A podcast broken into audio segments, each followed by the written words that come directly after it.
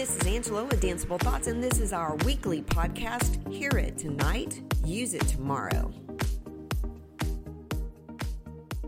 Today, we're talking about the concept of a practice book. When I say the word practice book, I hope you visualize I'm going to say like an old fashioned piano practice book. A musician would have for whatever instrument, maybe vocalist, a set of selections all bound together in one book that they're going to turn to when it's time for them to practice, it's time for them to work their skills and drills. I'm going to take that idea of a practice book to a little different level for you as a director. This is for you.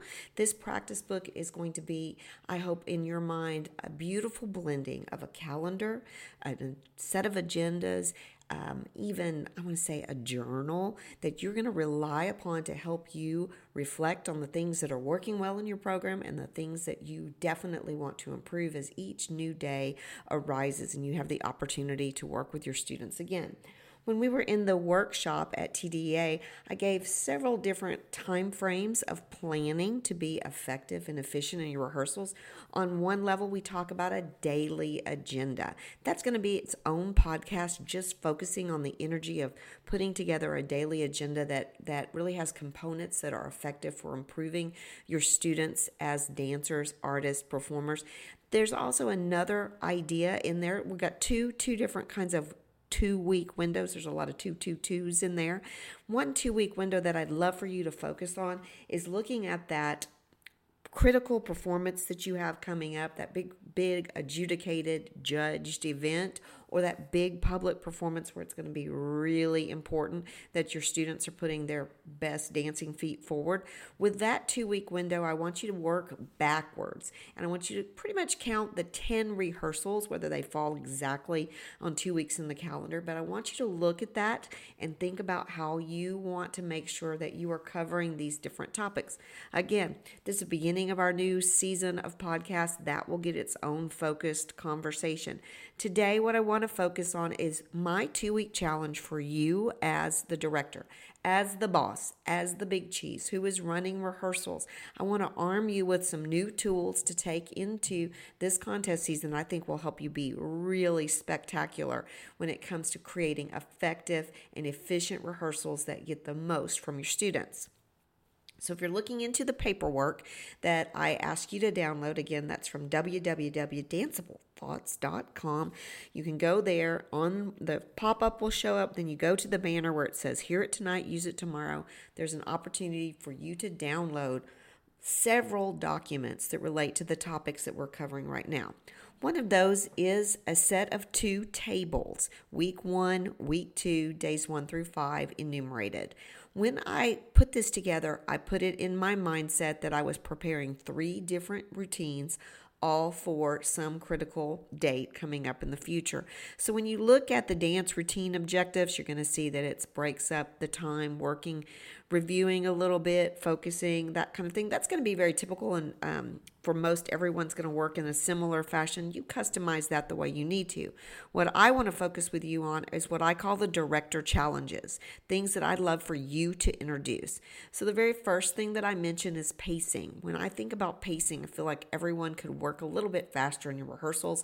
I want to give you some practical ideas, starting with your music. So when you are waiting for the dance to, to the rehearsal to begin, make sure that you have somewhere in your near possession a chart of what's happening when. So you're going to have to do a little background work where you take the music, play it out, think to yourself, okay, at 33 seconds, that's where the first chorus is. And then down at 45 seconds, that's the big triangle section. Uh, down at minute 10, that's where the lift happens. So you have a visual outline and labeled places where you can cue your music up. I feel like we lose a lot of valuable practice time just waiting for the music to get to the right point. In this digital age, there's very few excuses for letting that lag time happen because it changes the energy in the room. So that's one practical thing. Whether it's you, an assistant, or your managers, give yourself that music skeleton to work for. From for the second thing that I'm going to ask you to do, it talks about hydration. We're very into making sure our dancers have proper hydration. Water breaks is the old phraseology that a lot of people use. I'm going to remind you to tell your students that their um, water, their hydration station, their personal hydration station, should be a well labeled water bottle that's somewhere along the perimeter of whatever space you're working in. So when you tell them there's a water break, they go directly to that spot. They don't have to leave the practice area. They get a sip and then they come back to the space. Somewhat controversial. Some people say you should not let your students sit down during a water break you play that one out however you want to. I think there is some merit to the idea that if they plop down, they start a conversation. If there's something else in the zone where their water bottle is, namely probably their phone, they're going to get distracted. They're going to lose focus. So, second practical idea to pacing is those shorter, quicker hydration breaks. Sounds so much fancier than water break. When I talk about water breaks and I call them hydration stations, that leads me into something else that I say often, which is change your words. When you talk to your kids on a a fun level, you ask them sometime, hey, what do I say over and over? And you're going to crack up at the phrases that you use all the time that they pick up on and probably mimic. When you are running a rehearsal, I'm going to encourage you, as I jokingly call it, to become a thesaurus of ways to compliment people. So, really change what their ears hear. Um, when you talk about pacing them through a rehearsal, um, instead of saying stop, do it again, think about saying to them instead, I'd like for you to reset. Or I'd like you to reset in X amount of seconds. Reset. Do it fast. Do it quick. Um, that's one way to say do it again without saying stop. Do it again. Same thing with those compliments. I'm going to talk to you very honestly. The closer you are in age to your students, the less you should be using phrases that are common to their vocabulary. In other words, their slang. Even if it's hip, it's cool. It's funny when 60 little 60 year old me says to you, you know, I'm going to use some colloquial phrases. Um, even that sounds old. But when you are you are close to their age, you need to up their vocabulary. Let them aspire to learn new ways of saying things, and let them aspire to it because they mimic you. So even if it sounds hilarious when you're saying that was, you know, that was an admirable effort it's great for you to change the way their ears tune into hearing compliments and receiving constructive criticism. So, changing your words is a very powerful tool. When I think about pacing and changing your words, I use that concept of reset. Uh, I want you to think about chunking together those two concepts, making them work a little bit faster and efficient. One of the recommendations I give often is to do things in three to five minute three to five time repetitions. And again, it's that same idea that you're going to tell them in short bullet points what you want them to do. Do not talk in paragraphs short bullet points. I want you to focus on uh, turns. I want you to focus focus on your arms. I want you to work on the extensions. I want you to focus. You're telling them what you want them to focus on and what you're going to look at.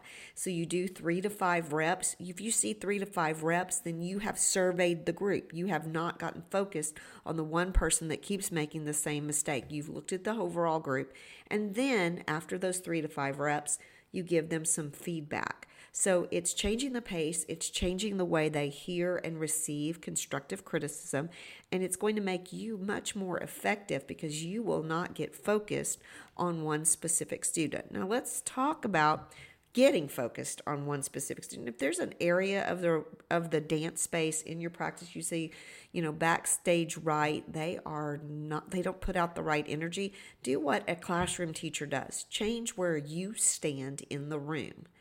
It's a great, powerful tool for you to move out of front and center and stand in the back left corner, stand in the side, watch the dance from the side. It changes the energy of the people nearest you, and you get a different product from them. And I feel like you're going to see things a little bit differently. Here's my warning to you don't get fixated on the mistakes that you are seeing, reminding you that when you are looking at a dance from the side or from the back, that is not for you necessarily to gain valuable information. It's more for bringing the energy level up in the room. Now, you will get some valuable information, but don't lose your energy trying to correct something that's never going to be seen from the point of view where most dances are visually prepared to be seen from the top, front, center. Remember, we as dancers are taught to dance up to to the balconies, lifting those chins and performing to that high center area. So changing your your pace, changing your words, changing where you stand in the room. Those are all simple ideas. I don't want you to try instantly to do all of these things at the same time. You want to sprinkle them into your rehearsals. You will be exhausted. You would be exhausted if you try to do all of these changes all at once.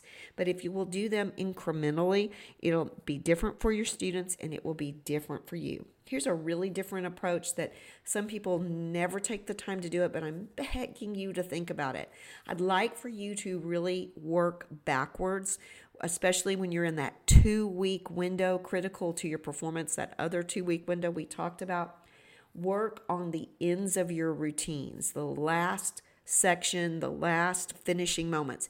Make sure that stamina wise, technique wise, muscle memory wise, that the students, the dancers have had the most repetitions that you can offer them on those sections so that you're finishing with a wow.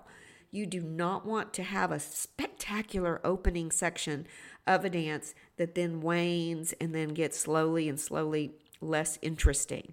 So I want you to think about the bookends of your routine I think about the ending. Once you once you have gotten through those first critical weeks of preparing for any performance, when you have time to focus and you want to focus on something very important, please prioritize working on the ends of your dances, working backwards from the end to make sure you're finishing with a spectacular ending.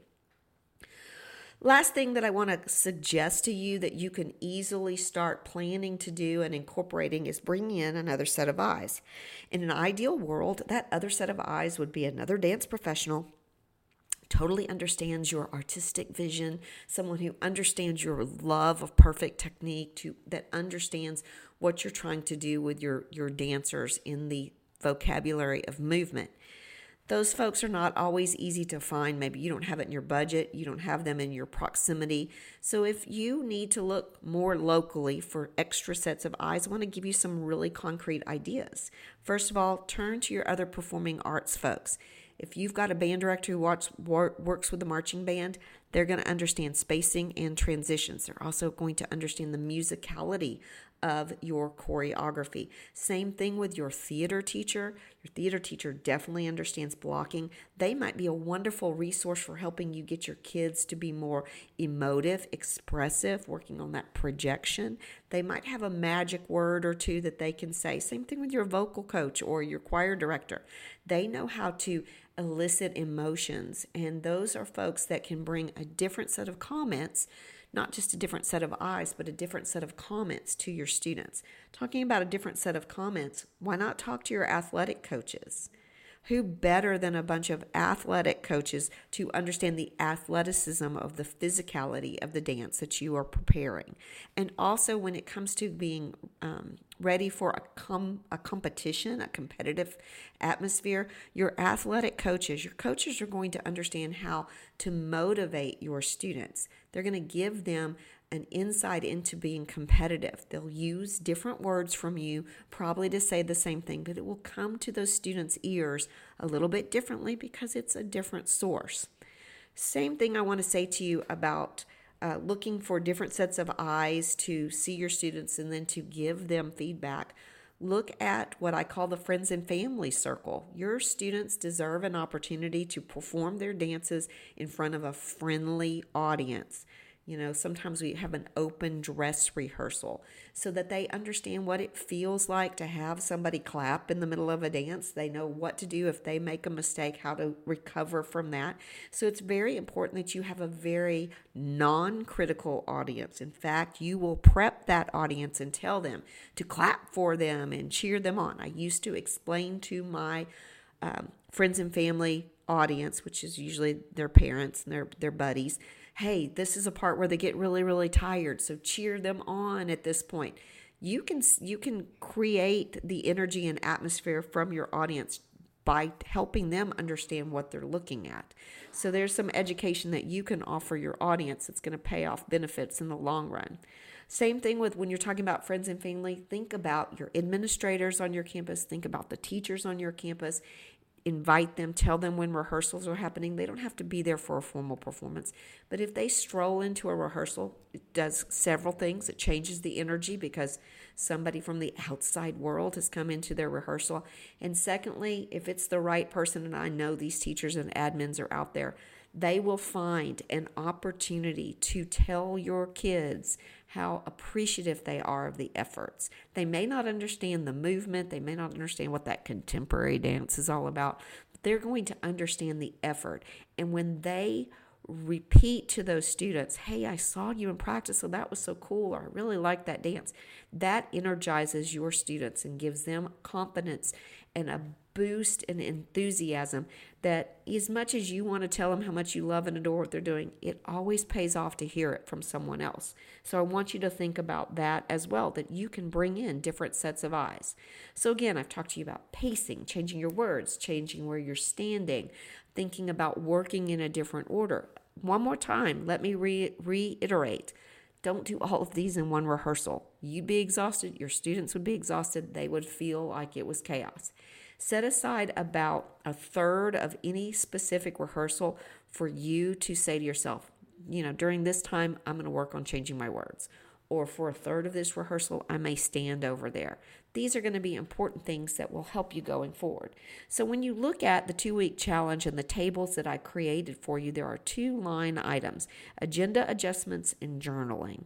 These are the critical parts that are going to create not just a calendar, not just a journal, but what we're going to think of as our practice book. So, this is where I'm going to tell you, you got to challenge yourself. You've got to save time at the end of your rehearsal when you've dismissed the kids before you're off to whatever next thing is on your personal schedule to reflect and to journal about what was successful, what was not as successful, what strategies you used, what you got to as far as checking things off your list, what things still needed to be done. I like the idea of the daily agenda that's visible because you can let stri- take a nut, take and check things off, scratch it off your to-do list, and then you can circle things you need to work on. It makes a very powerful statement to physically see we got this done, we didn't reach it that. My suggestion to you is for the first 3 or 4 days when you are working with this concept of these, uh, you know, visible agendas. When you don't get something done, don't go back and fix it the next day. Don't say, oh, we didn't get it done. We can always leave it till tomorrow you can do that later because you're going to reflect and you're going to probably reschedule some things later on in the next week or so anyway. But there's something powerful to leaving something undone and making sure that you make a note of it, not necessarily criticizing anyone, but saying, you know, we had X amount of things we wanted to accomplish and we missed these things. So we're going to have to work faster. You're going to get them on board because they want to see items checked off their list just as much as you do. This journaling and this scheduling adjustment is key to you becoming more effective and efficient in the way you plan and the way your rehearsals will go from day to day, the transition from one day to the next. And that's where the practice book visualization comes in. So, most of you, if I gave you that, that image of that practice book and I said, hey, it's the end of the practice session, you visualize that book closing, being put away somewhere. That's where my podcaster gave me the idea that I loved the very most. His idea was don't close your practice book. In fact, leave it open to where you want to start the next day. So you have no excuse. When you come into your practice space the next day, you know exactly where you want to pick up and go. I really love that idea. It seems so simple, and yet I don't think we do that. We probably use our space for other things. But if you can have the visual, maybe of leaving that practice book open, and then the next day or the next rehearsal, when you come into that space, that book maybe have as a bookmark or whatever, you look right at your previous day's journaling. You can look at what your to do list is to do, but I really want to break you of the habit of only looking today and forward. Take a moment to see what you accomplished the day before and where you want to take that in a transition fashion to the next rehearsal that you're starting. So, this idea of leaving the practice book open, it may not physically work for you, but mentally, I want you to think about how you're going to connect what happened at the last rehearsal to what will happen in the new rehearsal. And I feel like this is going to make everything flow, and you're going to start to develop this sense of a flow from one rehearsal to the next. This is my idea for you. I hope you'll hear this tonight and use it tomorrow. The Danceable Thoughts world is all about thinking it through and seeing your students dance it out. I hope you'll tune in next week for more ideas. We're going to continue on this path toward making you feel like the most successful dance director out there.